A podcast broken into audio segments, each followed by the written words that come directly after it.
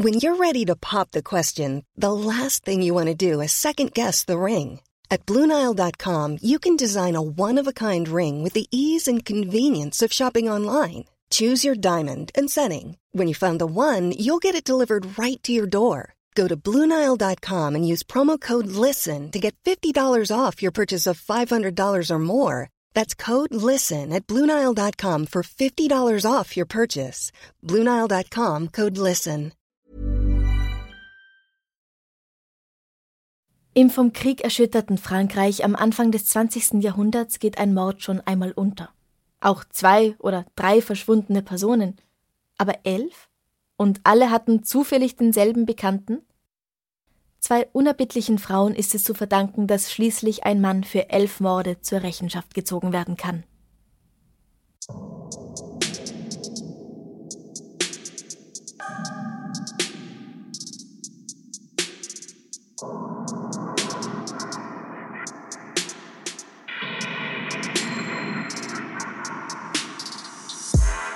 Servus. Christi. Herzlich willkommen bei Darf's ein bisschen Mord sein? Dein Podcast zum Thema wahre Verbrechen. Mein Name ist Franziska Singer. Und ich bin Amre Baumgartel. Wir machen heute mit Teil 2 der Geschichte von Henri Landru weiter. Wer Teil 1 noch nicht gehört hat, der sollte das vielleicht nachholen, bevor wir hier loslegen. Ja, das macht Sinn. Ich freue mich, dass ich dich nochmal so oft Französisch sprechen hören darf. Wir gehen zurück in der Zeit und auch wieder nach Frankreich. Mhm. Frankreich 1916. Im Dorf Gombert fällt es durchaus auf, dass der Mann, der die Villa Trick bewohnt, oft wechselnden Damenbesuch hat. Der Rauch, der aus dem Kamin kommt, ist oft komisch und stinkt. Aber was soll man da schon machen? Es ist der Erste Weltkrieg, die Leute haben andere Probleme. Henri Landru hat dieses Haus gemietet. Aber die Menschen kennen ihn hier nicht unter diesem Namen, für sie heißt er Raoul Dupont. Andere kennen ihn als Georges Fremier, Lucien Guyet oder unter ganz anderen Namen. 1916 wärmt Henri oder Monsieur Georges Fremier seine Beziehung zu Anna Collomb auf, Witwe, 44 Jahre alt. Sie hat er über eine seiner Kontaktanzeigen in der Zeitung kennengelernt. Sie macht sich bereit, zu ihm nach Gambet zu ziehen, entgegen dem Ratschlag ihrer Schwester, die sie warnt, diesem Mann zu vertrauen. Aber Anna ist Mitte 40 und selbst so eine hübsche Frau wie sie hat es schwer, mitten im Krieg, wo es eh fast keine Männer gibt, einen ordentlichen Kerl zu finden. Georges trinkt nicht, er verhält sich angemessen, verspricht ihr schöne Dinge. Sie hat sich entschieden und sie wird ihn heiraten. Wer weiß, wann sich wieder so eine Chance ergibt. Auch mit Célestine Buisson bandelt Henri im selben Sommer wieder an. Das ist die, die ihm gleich auf seine Annonce geantwortet hat, dass sie 12.000 Francs besitzt. War das damals tatsächlich noch üblich, gleich zu sagen, wie viel man an Ersparten hat oder wie wohlhabend man ist? Er schreibt es ja auch rein in, in seine Annonce. Also du musstest ja auch damals natürlich eine Vorauswahl treffen quasi. Mit wem möchte ich mich tatsächlich jetzt treffen? Wen möchte ich tatsächlich kennenlernen? Aber wir kommen gleich noch zu seiner Anzeige, die er aufgibt. Okay. Celestine hält Henri über Monate hinweg mit der Ausrede, dass er erst neue Identifikationspapiere beschaffen müsse, hin, als Grund, sie noch nicht heiraten zu können. Oder er sagt auch, er muss Geschäftsreisen machen, wegen denen er für längere Zeit nicht in der Gegend sei. Anna Collomb verschwindet am 27. Dezember 1916, Celestine Buisson nach fast zwei Jahren Verlöbnis im September 1917. Und hier ist eine der Anzeigen, die er in der Zeitung aufgibt. Die schauen alle ähnlich aus und fallen auch nicht aus dem Rahmen. Also das ist ganz normal, sowas reinzuschreiben. Mann, 50, lang verwitwet, keine Kinder, gebildet, 20.000 Francs Ersparnisse und gut situiert, sucht Dame in ähnlicher Situation zu ehelichen. Heute würde man nicht unbedingt auf Tinder schreiben, wie viel Geld man besitzt. Nein, nein. Aber das war halt so. Ja, die inneren Werte zählen, gell? Ja, denken sich die ganzen Männer, die einen Fisch in die Kamera halten. Auch. Mhm. Selbst gefangen. Huh. Ja, das Ja. ist ein bisschen so. Schau, was ich kann. Ja, ja, Und natürlich. damals halt, schau, wie viel Geld ich habe, Ja. angeblich. Ja, angeblich, ja. Henri ist natürlich nicht verwitwet. Er ist immer noch verheiratet, versteht sich recht gut mit seiner Frau. Er hat Kinder. Er ist ja, gebildet ist jetzt nicht so falsch. Er hat aber auch die 20.000 Franc Ersparnisse gut situiert, das ist erfunden. Und er möchte auch keine Dame ehelichen, er möchte nur ihr Geld. Äh. Beziehungsweise er möchte ganz viel Sex. Da durch den Krieg gute Männer rar geworden sind, erreichen ihn zahlreiche Zuschriften und er trifft sich mit interessierten Damen. Darunter auch Anne-Marie, genannt Annette Pascal, 36 Jahre alt. Sie ist Näherin für ein Pariser Modehaus. In ihrer Nachbarschaft kennt man sie auch als Madame Sombrero, weil sie gerne Hüte mit breiten Krempen trägt. Oh, das ist ein toller Dame. ja, das ist ein cooler Spitzname mhm. voll. Nach einem schweren Leben ist sie auf der Suche nach einem Vieux Monsieur, einem alten Herrn, heute würden wir sagen einem Sugar Daddy. Sie wird im April 1918 zuletzt gesehen. Und jetzt nur ganz kurz eine Mini-Exkursion für alle, die den Begriff Sugar Daddy noch nie gehört haben. Hallo Mama, hallo Franziskas Mama, wenn ihr zuhört. das sagt Wikipedia. Sugar Daddy werden Männer genannt, die eine oftmals längerfristige, nicht zwingend rein sexuell geprägte Beziehung zu zumeist jüngeren Partnerinnen oder Partnern unterhalten, die dafür dann materielle Gegenleistungen erhalten. Jo. Ja. Annette ist zwar schon 36 und Auré Mitte, Ende 40, aber das scheint sie nicht zu stören dabei. Ich sage das jetzt, weil das ein Alter ist, beziehungsweise auch in dem Alter ein Altersunterschied, wo ich nicht mehr unbedingt an Sugar Dating denken würde. Ja. Aber das kann man natürlich in jedem Alter machen und der Unterschied muss auch nicht groß sein. Also du musst nicht 20 sein und er 50. Also können wir auch noch Jeder nein, okay, ja. Jeder Ach, das ist jetzt also ja. Deswegen brauchen wir Werbung. Okay, jetzt bin ich ruhig. ja, damit wir das nicht machen müssen. Louise Jaume ist 38 Jahre alt. Sie ist strenge Katholikin und schreibt verschiedenen Soldaten an der Front die gute Moral fördernde Briefe. Diese Marraine de Guerre, zu Deutsch in etwa Kriegspatentanten, sind wichtig für die Männer, die sonst oft niemanden haben, mit dem sie eine Brieffreundschaft führen können. Louises Mann hat sie verlassen, weil er sie kalt und reserviert findet. Außerdem ist ihr geistiger Zustand nicht sonderlich stabil. Manchmal lacht oder weint sie einfach so, ohne erkennbaren Grund, meint er zumindest, und dazu kommt noch ihre Fixierung auf katholischen Mystizismus. Ihm ist das zu viel, daher geht er nach Italien. Aber sie sind noch nicht geschieden. Über eine Annonce lernt Louise schließlich Lucien Guyet kennen, einen Ingenieur, der aus der von den Deutschen besetzten Region Ardennes geflohen ist. Für sie ist Lucien, also Henri, ebenfalls streng gläubig. Naja, und Henri war ja tatsächlich mal Subdiakon, hast du in der ersten Folge gesagt. Also kennt er sich zumindest mit dem Genre aus. Das stimmt natürlich. Aber wie strenggläubig er tatsächlich da, da, ist. Da, da, darüber lässt sich definitiv streiten. Ja. Louise fährt im November 1917 mit einem One-Way-Ticket nach Gambais und kehrt nie nach Paris zurück. Zur selben Zeit trifft Henri sich auch mit André Babelet, die so gar nicht seinem Muster entspricht.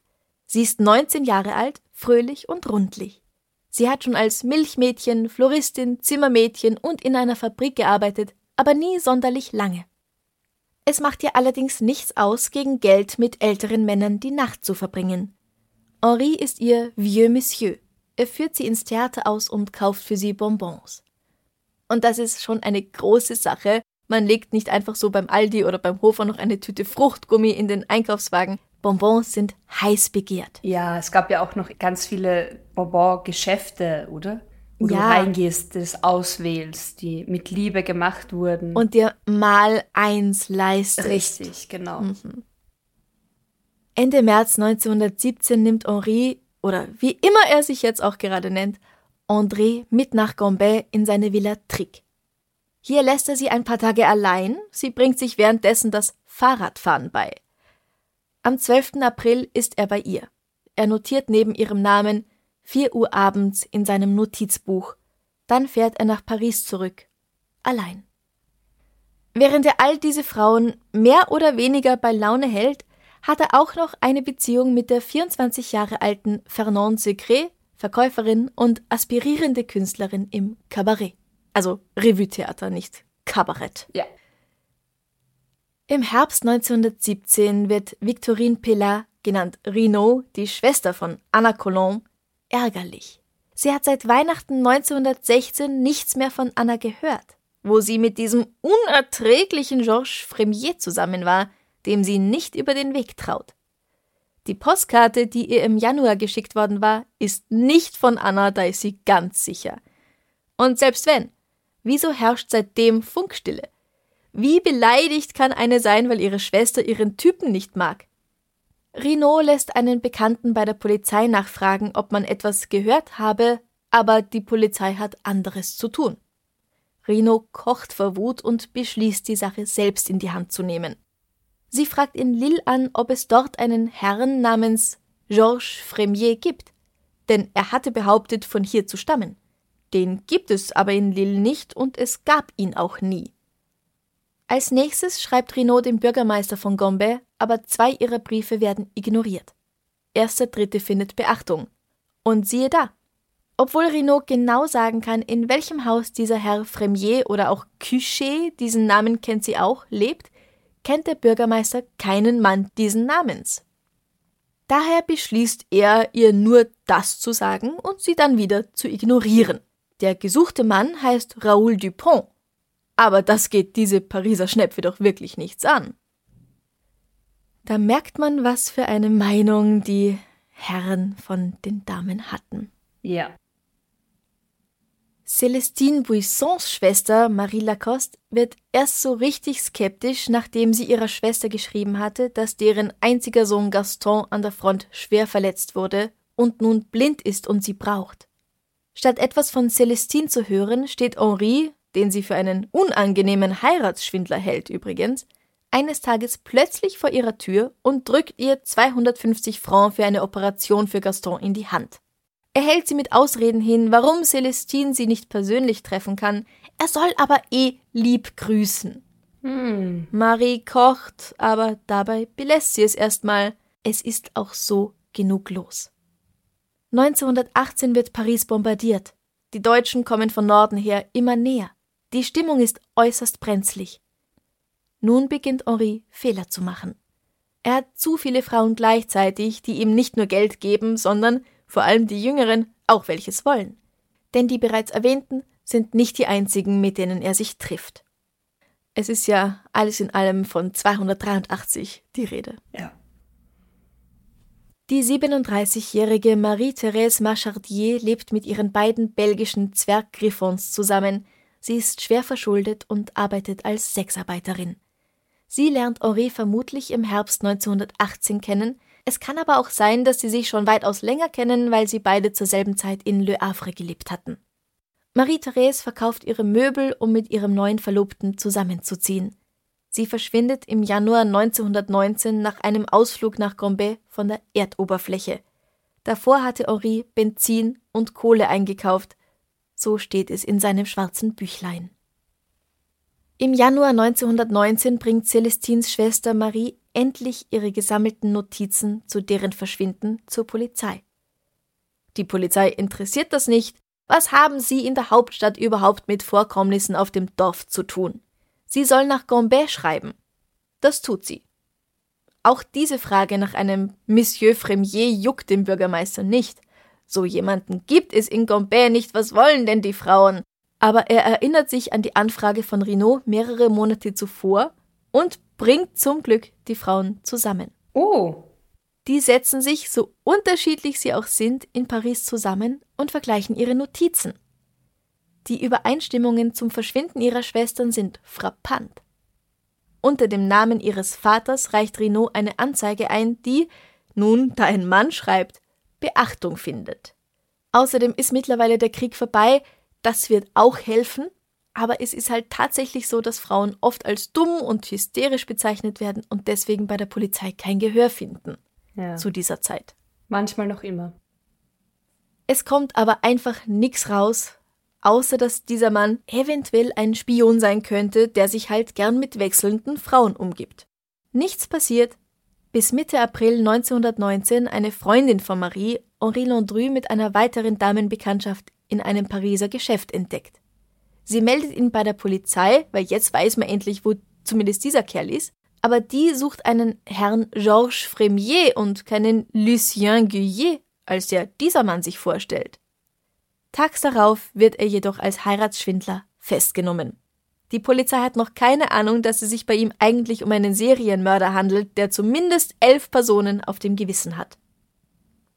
Henri bedauert im Verhör, dass er nicht wisse, wo Celestine und Anna hingekommen seien. Doch dann findet man sein schwarzes Notizbuch mit so vielen weiteren Namen darin. Und die Polizei stellt nun endlich Nachforschungen an und spricht mit den Hinterbliebenen seiner anderen Verlobten. Er bestreitet weiterhin zu wissen, wo die sind. Aber am 29. April können Polizisten in seinem Garten in Gombe Fragmente von verbrannten menschlichen Knochen finden, sowie Zähne, 47 Zähne, hm. Anstecknadeln oder Korsettstäbe. Bei Untersuchungen stellt sich heraus, dass diese Knochenstücke zu mindestens drei verschiedenen Personen gehören müssen. Aber wer sind sie? Wie sind die da hingekommen? Und sind das überhaupt Frauen? Also da feiere ich die Erfindung der DNA-Analyse schon ziemlich. Ich meine, mhm. heute wäre das einfach viel einfacher. Ja, das ist wirklich eine riesengroße Errungenschaft. 1919 haben sie nur ein Mikroskop, mehr nicht. Ja. Aber sein schwarzes Notizbuch, das ist das Beweismittel, an dem die Polizei festhält. Zehn Frauen und ein Junge sind spurlos verschwunden. Niemand hat je wieder von ihnen gehört oder sie gesehen, nachdem sie mit ihm unterwegs gewesen waren. Da muss es doch einen Zusammenhang geben. Doch was sagt Henri Landru? Warum hätte ich sie umbringen sollen? Es scheint sicher, dass sie verschwunden sind, aber ich bin sicher, dass sie sie finden werden. Wenn ich sie getötet hätte, würde man ihre Leichen finden. Die Tatsache, dass sie nach diesen Personen suchen und sie nicht finden, bedeutet nicht, dass sie tot sind. Naja. Jo. Ja. Jein. Jein. Einigen wir uns auf Jein. Die Untersuchungen ziehen sich über mehrere Monate hin. Henris Ehefrau und Kinder werden befragt und es stellt sich heraus, dass zumindest die Söhne und die Ehefrau teilweise im Kleinen an Aktionen beteiligt waren, die mit den verschwundenen Frauen zu tun hatten, wie zum Beispiel, dass Charles mit Henri Wohnungen geräumt oder Marie-Catherine Schmuck verkauft hat. Aber warum, wieso und woher dieses Zeug stammte, das wollen sie nicht wissen. Auch Henri hat keine zufriedenstellende Erklärung dafür, warum er einen Lagerraum angemietet hatte, in dem die Ermittler persönliche Gegenstände seiner mutmaßlichen Opfer finden. Oder warum er mehrere Sägen und sehr viel Kohle und Benzin gekauft hat. Warum Hunde und Katzen seiner Verlobten tot auf seinem Grundstück gefunden werden.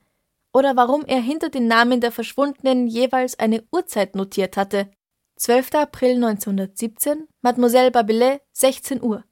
1. September 1917, Madame Buisson, 10.15 Uhr. 26. November 1917, Madame Jean, 5 Uhr. 5. April 1918, Madame Pascal, 17.15 Uhr und so weiter. Ne, ich würde jetzt mal vermuten, das sind die Zeiten, zu denen er sie getötet hat. Genau, damit er sich daran noch erinnern kann. Ja, er kann auch nicht erklären, warum er jeweils die Kosten für ein Hin- und Rückfahrticket für sich, aber nur ein einfaches für die Damen notiert habe. Mhm. Der Chefermittler Julien Bellin kommt zu dem Schluss, dass Henri Landru alle Frauen ermordet und im Ofen und Kamin seiner Häuser in Vernouillet und Gombert verbrannt habe. Das Motiv sei finanzielle Bereicherung gewesen. Und so gut das klingt, es kann nicht wegen dem Geld allein gewesen sein. Denn die erste, Jeanne Cuchet, hatte kaum Geld, genau wie die meisten anderen auch. Eigentlich hatten nur Marie-Angélique Guillain, Anna Collin und Célestine Buisson tatsächlich Kohle. Den anderen hat er Geld gegeben. Mhm. Da war er ihr Sugar Daddy. Aber naja, es, es klingt halt gut. Auch Henris Geisteszustand wird untersucht. Erinnerst du dich noch an seine Diagnose von 1904, da wurde er nach einem versuchten Bankbetrug festgenommen und das erste Mal ins Gefängnis gesteckt. Genau, und da war er, ich zitiere, er ist am Rande des Wahnsinns. Genau, am Rande des Wahnsinns, aber nicht geisteskrank und daher für seine Taten verantwortlich. Im Jahr 1920 bekommt er eine andere Diagnose. Er ist jetzt völlig normal. Keine Spur von Irrsinn sei zu erkennen. Diese Untersuchung ist allerdings nur sehr oberflächlich, Vermutlich, ganz ehrlich, weil Kommissar Belland diesen Mann verurteilen und nicht ins Irrenhaus stecken möchte. Mit einem Schauprozess kann man Karriere machen, wenn er aber nicht zurechnungsfähig war oder einfach psychisch krank und deswegen nicht verurteilt wird, dann. Kein Erfolg. Damit machst du halt keine Karriere. Richtig, ja. Henri notiert im Gefängnis, dass er als Kind und junger Mann eine Reihe von Kopfverletzungen davongetragen hätte. Wenn sein Gehirn dabei beschädigt wurde, kann das natürlich dazu führen, dass seine Persönlichkeit sich verändert. Es ist aber noch kein alleiniger Garant dafür, dass jemand böse wird oder geisteskrank. Laut der Psychiaterin Francesca Biagicai, die die juristischen Gutachten der damaligen Zeit angesehen hat, erscheint es übrigens möglich, dass diese schwere Zeit während des Ersten Weltkriegs Henris latente Psychose, die quasi schon 1904 diagnostiziert wurde, in Schizophrenie verwandelt hat. Aber 100 Jahre später fast ist es halt schwer, die Person tatsächlich noch zu befragen. Man ja. hat nur das, was sie damals aufgeschrieben haben. Also es ist auch nur eine Vermutung. Hey, it's Danny Pellegrino from Everything Iconic. Ready to upgrade your style game without blowing your budget? Check out Quince. They've got all the good stuff shirts and polos, activewear, and fine leather goods, all at 50 to 80% less than other high end brands. And the best part? They're all about safe, ethical, and responsible manufacturing. Get that luxury vibe without the luxury price tag. Hit up quince.com slash upgrade for free shipping and 365 day returns on your next order. That's quince.com slash upgrade. Hey, it's Ryan Reynolds, and I'm here with Keith, co star of my upcoming film, If, only in theaters, May 17th. Do you want to tell people the big news? All right, I'll do it. Sign up now and you'll get unlimited for $15 a month in six months of Paramount Plus Essential Plan on us. Mintmobile.com slash switch. Upfront payment of $45 equivalent to $15 per month. Unlimited over 40 gigabytes per month. Face lower speeds. Videos at 480p. Active Mint customers by 531.24 get six months of Paramount Plus Essential Plan. Auto renews after six months. Offer ends May 31st, 2024. Separate Paramount Plus registration required. Terms and conditions apply if rated PG. Der Prozess gegen Henri Landru findet nach zweieinhalb Jahren Untersuchungen vom 7. bis zum 30. November 1921 in Versailles statt. Dabei werden 120 von 157 möglichen Zeugen angehört. Niemand kann Beweise vorbringen, dass Henri die verschollenen Frauen getötet hat.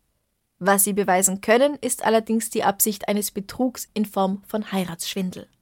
Also es ist ein reiner Indizienprozess. Mhm. Noch im Prozess charakterisiert der Richter die Opfer übrigens, halte dich fest, als dumm, schwach, mutwillig, ignorant und naiv. Ah. Was für eine abscheuliche ah, Frechheit, oder? Fuck. Ja. Aber sie sind halt verschwunden und auch der beste Strafverteidiger kann diese Frauen nicht wieder hervorzaubern. Und so behauptet er schlussendlich, dass Orisi möglicherweise als Sklavinnen verkauft hätte. Gut, aber das lässt ihn jetzt auch nicht sonderlich gut dastehen. Nein, absolut nicht. Aber es würde heißen, dass sie noch leben und dann könnte man Henri in eine Strafkolonie verbannen, statt ihn sofort umzubringen. Mhm. Der Ofen, in dem Landru die Leichen seiner Opfer verbrannt haben soll, wird sogar in den Gerichtssaal getragen.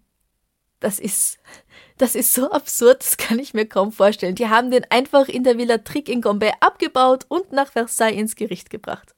Das ist ein wahnsinniger Aufwand. Ja. Wie genau hat er das eigentlich gemacht? Wir haben natürlich keine Aussage von Ori selbst. Der weicht bis zum Ende nicht von seiner Behauptung ab, dass er absolut unschuldig ist. Ach so, aha. Aber wir können davon ausgehen, dass er seine Opfer, wenn sie ihm aus irgendeinem Grund zu anstrengend werden, also weil sie zu sehr auf der baldigen Eheschließung beharren oder ihn mit ihrem religiösen Gebrabbel nerven, zum Beispiel, dass er sie erwürgt. Dann nimmt er ihnen die Wertsachen ab, bringt sie in die Gartenhütte und nimmt den nächsten Zug nach Paris. Einige Tage später kommt er zurück, da ist dann auch die Leichenstarre schon wieder vorbei, mhm. aber sie sind noch nicht so weit zersetzt, dass es furchtbar grauslich wäre, zerteilt die Leiche und wischt das Blut auf. Dann verbrennt er Kopf, Hände und Füße, also alles, woran man einen Körper gemeinhin besonders gut identifizieren kann, und auch die Kleidung. Das würde den seltsamen Rauch und den Geruch, den manche wahrgenommen haben wollen, erklären. Die Asche versteckt er im Garten und nach Einbruch der Dunkelheit kann er mit seinem Auto zum Teich fahren oder in den Wald, wo er dann die restlichen Stücke versenken und vergraben kann. Oder vielleicht ist auch alles ganz anders. Es können ja nie eindeutige Beweise gefunden werden. Es deutet nur wirklich alles darauf hin. Aber jetzt sag mal ganz kurz, zu der Zeit ist ja Krieg. Mhm. Ist es da so normal, nachts mit dem Auto herumzufahren? Ich meine, das fällt doch auf, oder?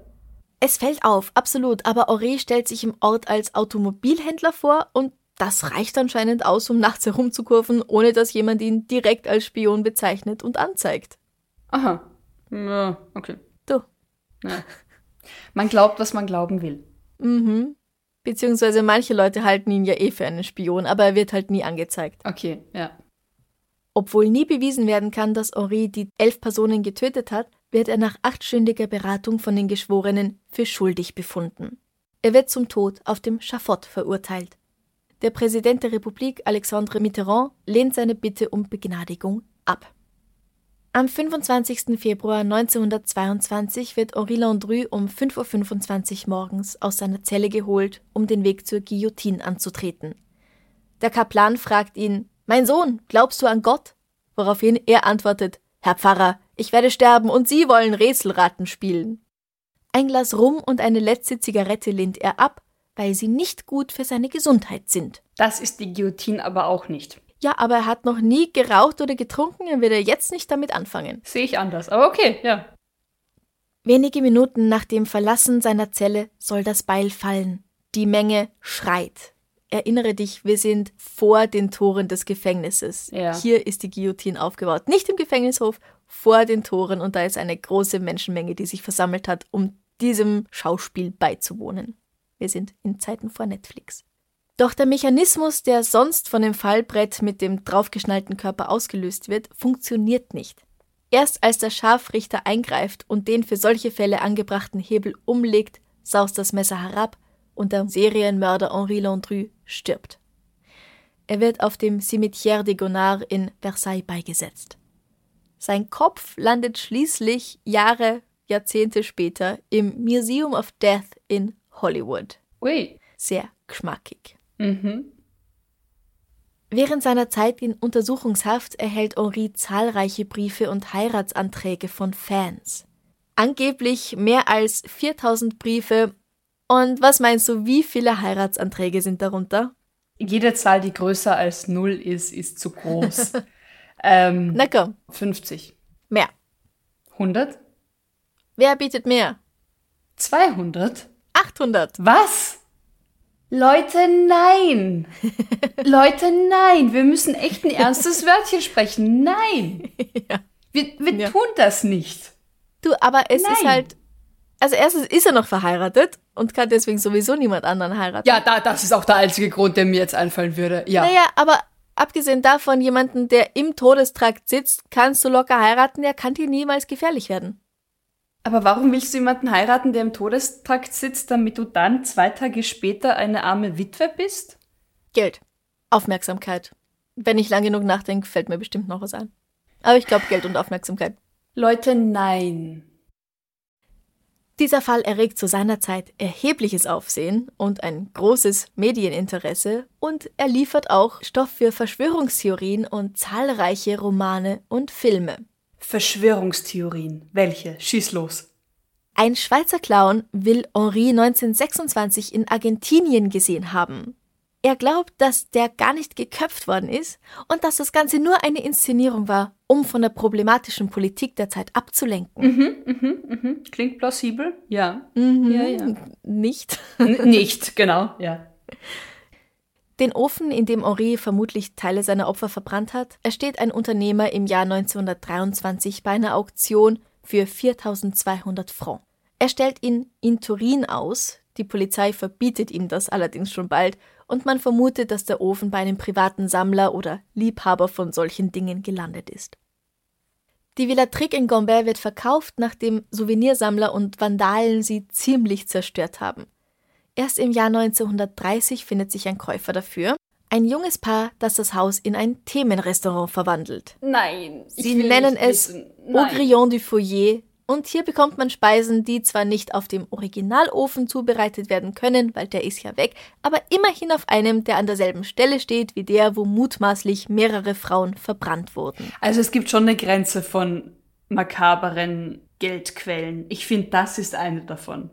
Wenn man möchte, kann man sogar die Nacht in einem Zimmer verbringen, das der Blaubart von Gambet mit seinen Verlobten geteilt hatte. Ja, gut. Das ist weniger schlimm. Das ist weniger schlimm. Na, solange er sie dort nicht umgebracht hat, also. Man, man weiß nicht wo. Ja. 1940 muss dieses Restaurant, diese Herberge geschlossen werden. 1922 schreibt Hugo Bettauer den Roman Der Frauenmörder, in dem er den Fall nach Berlin verlegt. 1923 kommt der österreichische Film Landru, der Blaubart von Paris, heraus. Auch Monsieur Verdoux, der Frauenmörder von Paris, das ist ein Film von Charlie Chaplin aus dem Jahr 1947, greift auf den Fall Landru zurück. Oder die Komödie Der Frauenmörder von Paris von Claude Chabrol aus 1962. Er findet aber auch Erwähnung in französischen Rap, New Wave oder Metal-Songs zum Beispiel, in von ihm inspirierten Theaterstücken und vielem, vielem mehr. Außerhalb Frankreichs ist Henri Landru allerdings nicht sonderlich bekannt. Bis jetzt, weil ihr wisst jetzt alles über ihn. Ja. Amrei, erinnerst du dich an Fernand Segret, die über Monate hinweg etwas mit Henri hatte? Mhm. Sie war damals 24 Jahre alt und er Ende 40. Noch vor Beginn des Prozesses erscheint in der Zeitung Le Journal eine Woche lang jeden Tag so etwas wie ihre Memoiren, Erinnerungen an ihre Zeit mit Henri. Sie nennt ihn den verführerischsten Kameraden, den leidenschaftlichsten und aufmerksamsten Liebhaber, den man je finden wird. Fernand wollte unbedingt im Revue-Theater spielen, im Kabarett. Sie schafft es aber nicht, im Theater Fuß zu fassen und geht schließlich als Erzieherin in den Libanon. Sie kommt nie über Henri weg, der für sie immer noch Lucien heißt. Sie sieht den Film von Claude Chabrol im Kino, da ist sie schon 71 Jahre alt, und wie ihre Person dargestellt wird, gefällt ihr ganz und gar nicht. Darum klagt sie wegen Rufschädigung. Von den erwünschten 200.000 Francs erhält sie nur 10.000. Am Jahrestag des Heiratsantrags, den er ihr gemacht hatte, stürzt sie sich schließlich im Jahr 1968 in den Schlossgraben des Château de Flers. In ihrem Zimmer im Altersheim findet man zwei Fotos. Eins von ihrer Mutter und eins von Henri Landru. Abgesehen davon, dass er mindestens elf Personen ziemlich sicher ermordet hat und sowieso mm. im Großen und Ganzen eine ziemliche Scheißfigur war, mhm. ist das ja nochmal so eine Schweinerei bei diesen Heiratsschwindlern, auch wenn sie nur unter Anführungszeichen falsche Tatsachen vorgaukeln. Betrüger sind. Betrüger sind, weil das ja emotional bei den Opfern so gravierend und tief gehen kann und so viel ja. auslösen kann. Also wie man halt da sieht. Ja. Wenn sie bis zuletzt diesem Menschen oder dieser Geschichte nachtrauert, sich deswegen umbringt, das ist so eine Sauerei. Absolut. Was für einen einfach nur eine Spielerei ist, kann den anderen Menschen zerstören. Ja, ja. Oh, ja. Seine Ehefrau Marie-Catherine und ihre Kinder ändern ihren Nachnamen in Remy, bis die beiden Töchter dann heiraten und den Nachnamen ihres Ehemannes annehmen. Marie-Catherine und der Sohn Maurice ändern in den 1930ern dann noch einmal ihren Nachnamen, weil Journalisten und Erpresser sie immer noch belästigen. 1958 werden übrigens auf dem Grundstück des Hauses, das Henri in Vernouillet gemietet hatte, bei Bauarbeiten zwei Skelette ohne Kopf entdeckt das einer erwachsenen Frau um die 30 und das eines Jungen, der zum Zeitpunkt seines Todes in etwa elf gewesen sein müsste. Aber das könnten doch seine ersten Opfer gewesen sein, oder? Äh, Jeanne und ihr Sohn.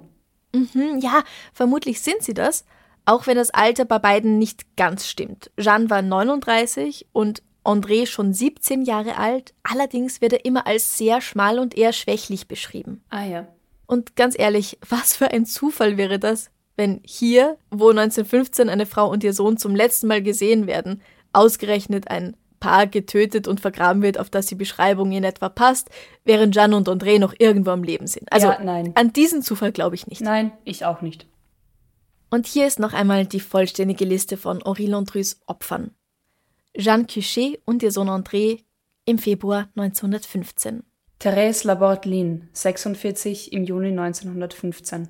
Marie-Angélique Guillain, 52, im August 1915. Bert Anna Eo, 55, im Dezember 1915. Anna Colomb, 44, im Dezember 1916. André Anne Babelet, 19, im April 1917. Celestine Buisson, 47, im September 1917. Louise Josephine Jean, 38, im November 1917. Anne-Marie Pascal, genannt Annette, 37, im April 1918. Und Marie-Thérèse Marchadier, 37, im Januar 1919. Da sind zum Teil große Lücken dazwischen. Also ein Mord im Dezember 1915 und der nächste erst ein Jahr später oder auch der Sprung von April 1918 auf Januar 1919. Es ist durchaus möglich, dass Henri in der Zeit dazwischen noch andere Frauen getötet hat, aber es ist andererseits auch nicht unbedingt notwendig. Vielleicht war er einfach anderweitig beschäftigt, anderweitig befriedigt, musste, falls er einen Zwang verspürt hat, jemanden zu töten, musste dem da nicht nachgehen, hat er ihn gerade nicht gehabt. Es gibt verschiedene Möglichkeiten. Ja. Vielleicht, vielleicht hat er auch noch mehr auf dem Gewissen. Wahnsinn. Aber ganz klar ist, ohne zwei mutige und unnachgiebige Frauen, nämlich Marie Lacoste und Victorine, genannt Rino Pilar, die das Verschwinden ihrer Schwestern nicht einfach so hinnehmen wollten, wäre dieser Mörder vermutlich niemals gefasst worden. Aber eine Frage habe ich noch. Vielleicht stellen sich die jetzt auch mehr als nur ich. War Henri denn so schön, dass er so, so ein Weiberheld sein konnte? So attraktiv? Ich schicke dir ein Bild, schau dir mal an und sag du es mir. Ich versuche diplomatisch mich zu äußern. Die Geschmäcker sind verschieden. Und zum Glück gefallen ja auch nicht allen Menschen die gleichen Menschen. Das war ja auch. Nein, wir haben auch einen sehr unterschiedlichen Richtig, Geschmack. zum Beispiel. Und wie schon gesagt, es war schwer, einen guten Mann zu finden. Der Krieg hat vielen das Leben genommen. Sehr viele junge Männer oder auch ältere natürlich sind zum Teil schwer behindert von der Front zurückgekommen. Und ich finde schon, dass man in diesem Blick etwas sehen kann. Also er hat schütteres Haar, aber einen Vollbart, einen vollen Vollbart. Und so wie er auf diesem Foto da die Augen zusammenkneift, also wenn mir da so Freundinnen zeigen, was auf Tinder unterwegs ist, ich habe schon weitaus Schlimmeres gesehen. ja, da, ja, ja. Also weitaus weniger ansprechenderes für unsere Augen. Ja. Ja. Wirklich schier ist er nicht. Ich würde aber bei Tinder trotzdem nach links swipen bei ihm. du, und eine Sache ganz am Rande noch, äh, falls jemand gern Comics liest, Henri Désiré Landru kommt sogar in Doctor Strange Comics vor. Mhm. Da ist er auch ein Serienmörder und hat anscheinend einen Laden für Magiezubehör. Oh. Sag ich jetzt mal. Aha. Ja, genau. Also er verkauft anscheinend so magische Totenschädel. Also er hat auf jeden Fall sehr viel Stoff für sehr viele verschiedene Geschichten und Mythen geliefert. Ja. Machen wir noch was Schönes zum Abschluss. Ja, wir machen noch was Schönes zum Abschluss. Wir sind ja noch so in, in dieser allgemeinen zwischen den Jahren Zeit. Ja, Deswegen- die letzte Folge des Jahres. Die letzte Folge des 2021. Jahres. Vielleicht passt meine Frage vielleicht auch überhaupt nicht. Was weiß denn ich? Snoosen oder nicht? Wie oft stellst du deinen Wecker auf stumm? Springst du sofort aus dem Bett und bist hellwach? Und wie oft snoost du, weil ich glaube nicht, dass du sofort hellwach bist? Schnuschen. Ähm, Schnuschen. ich, ganz einfach, ich stelle mir keinen Wecker. Oh, Ja, du hast einen Hund, gell? ja. Ja, okay. Das Schöne ist, dass ich meistens, also außer ich muss jetzt wirklich dringend zu irgendeinem Termin ganz in der Früh, keinen Wecker brauche, weil Mr. McFluff mich einfach aufweckt. Mm. Der richtet sich nach dem Tageslicht, das draußen ist. Man sollte ihm erklären, dass er kein Huhn ist. Und auch kein Hahn. Aber Huhn und Hund, das ist so ähnlich. Ja, ja, ja, ja. Potato, Potato, ne? Ja. Das heißt, im Sommer weckt er mich schon manchmal sehr früh auf und im Winter eher später. Snoost du McFluff dann? Also holst ihn zu dir ins Bett und ihr kuschelt dann ja, noch, manchmal, oder? manchmal will er ins Bett, dann darf er auch. Und dann kuscheln wir noch ein bisschen. Das Gute ist, dieser Hund stinkt nicht wirklich nach Hund. Das ist eine Das nicht stimmt, stinke ja. Rasse. Und manchmal stupst er mich an und geht wieder weg und zeigt mir ganz deutlich, dass er jetzt auf den Balkon will. Ah ja. Und dann muss ich halt aufstehen und ihn auf den Balkon lassen. Und dann bist du Also manchmal, manchmal darf ich snoosen und manchmal nicht. Snoosen mit McFluff. Oh, das ist toll. Und Ja. du? Ähm, definitiv niemand, der aufspringt und wach ist. Ja. hm. Außer ich muss. Also ich weiß, wenn ich ganz früh einfach mir den Wecker stelle, weil ich wohin muss, dann bringt Snoosen auch nichts, außer dass ich dann noch mehr Stress habe. Also wenn ich weiß, ich muss aufstehen, weil irgendwie Termin, weil der Zug fährt, geht der Wecker und ich bin wach und ich stehe auf. Nein, dann geht der Wecker und ich stehe auf. Wach, Ja. wach sein dauert Wach werden dann noch. kommt ja, später. wach werden kommt dann irgendwann, Autopilot ist an so. Und wenn ich, wenn ich, ich habe ja keinen Hund, also ich stelle mir regelmäßig dann schon Wecker. Snoosen, auf jeden Fall. Mhm. Habe ich erst im Alter schätzen gelernt. Wie war das früher? Da habe ich es total sinnfrei gefunden. Bist einfach aufgestanden? wirklich? Ja, weil ich mir gedacht habe, es bringt nichts. Wenn ich jetzt wieder einschlafe, dann ärgere ich mich, Aha. weil ich in fünf Minuten wieder und dann. Ah, also aber dann jetzt im hohen Alter von fast 30. denke ich mir, einfach noch drei Minuten, bitte. Einfach noch vier Minuten. I don't care. Ich will nicht. Ja, früher, Ja. früher war ich viel produktiver und effektiver, habe ich das Gefühl. Also früher habe ich es echt gehasst zu snoosen. Mhm. Wecker geht, ich bin wach, ich stehe auf. Ich habe jetzt ein neues Handy. Jetzt muss ich erst rausfinden, wo ich snooze, ohne den Wecker auszuschalten. ah, ja, Aber mm. doch snoosen definitiv. Lang und viel. Ja, ihr Lieben, das war wie gesagt die letzte Folge 2021, außer natürlich die Bonus-Episode für unsere Komplizen und Komplizinnen auf Steady, die kommt auch noch. Ähm, vergesst nicht, ihr könnt Komplize, Komplizin werden ab 2,50 Euro pro Monat, da kriegt ihr die Episoden immer ohne Werbung und einen Tag früher und je nach Mitgliedschaftslevel auch noch andere schöne Sachen dazu. Bis 6.01.2022 gibt es minus 15% auf einige unserer Jahresmitgliedschaften. Also schaut mal rein, steadyhq.com slash darf's ein bisschen Mord sein.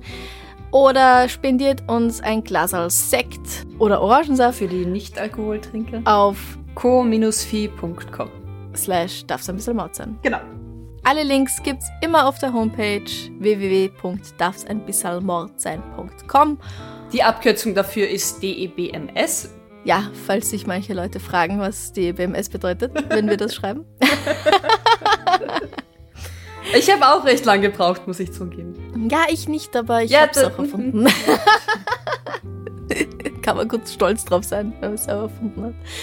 Ähm, ich wünsche dir und allen unseren Hörern natürlich noch ein paar wunderschöne letzte Tage 2021 und dann einen guten Start ins neue Jahr. Richtig, lasst es euch gut gehen. Macht's gut. Pause. Schießt euch nicht die Hände weg Oh mit irgendwelchen Raketen. Nein, also- wir wollen nicht über euch sprechen müssen im nächsten Extrablatt. Möge das Jahr gesund enden und gesund beginnen und gesund bleiben. Ja. Ach ja, apropos, wir haben natürlich noch ein Extrablatt. Das haben Ja, wir wir haben natürlich noch das ein kommt extra auch noch. Natürlich, das ist die letzte reguläre Folge. Bis bald. Bis Bussi, bald. Baba. Bussi, Baba.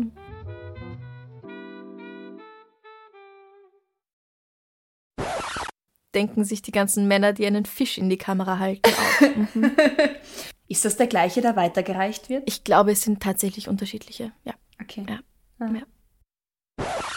1922 schreibt Hugo Bettauer den Roman Der Frauenmörder. In, ich habe jetzt gerade überlegen müssen, ist Hugo das Bettauer? in Deutsch? Ist das ein Hugo Bettau. äh, Henri Le Dr- La- Ja, genau, deswegen Landry. machst du die Franzosen. Das also war André, äh, äh, An- André. André. Henri La- Landry. Ich denke immer an Wäsche und Laundry. Ja, ja, ganz genau so.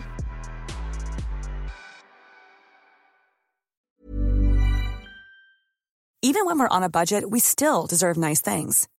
Quince is a place to scoop up stunning high-end goods for 50 to 80% less than similar brands. They have buttery soft cashmere sweaters starting at $50, luxurious Italian leather bags, and so much more. Plus, Quince only works with factories that use safe, ethical, and responsible manufacturing. Get the high-end goods you'll love without the high price tag with Quince. Go to quince.com slash style for free shipping and 365-day returns.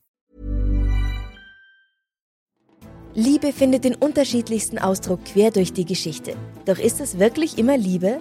Lasst uns über Sex sprechen. Von skandalösen Stories aus der Antike über die Geschichte von Fetischen bis hin zu den unanständigen Geheimnissen berühmter Personen. Bei Liebesgeschichte gehen wir der Entwicklung der menschlichen Sexualität auf den Grund. Unterhaltsam, lehrreich und im besten Sinne des Wortes tabulos stellt Franziska Singer, das bin ich, jede Woche die Frage, wer, wann, mit wem und wie. Wer Liebesgeschichte überall, wo es Podcasts gibt.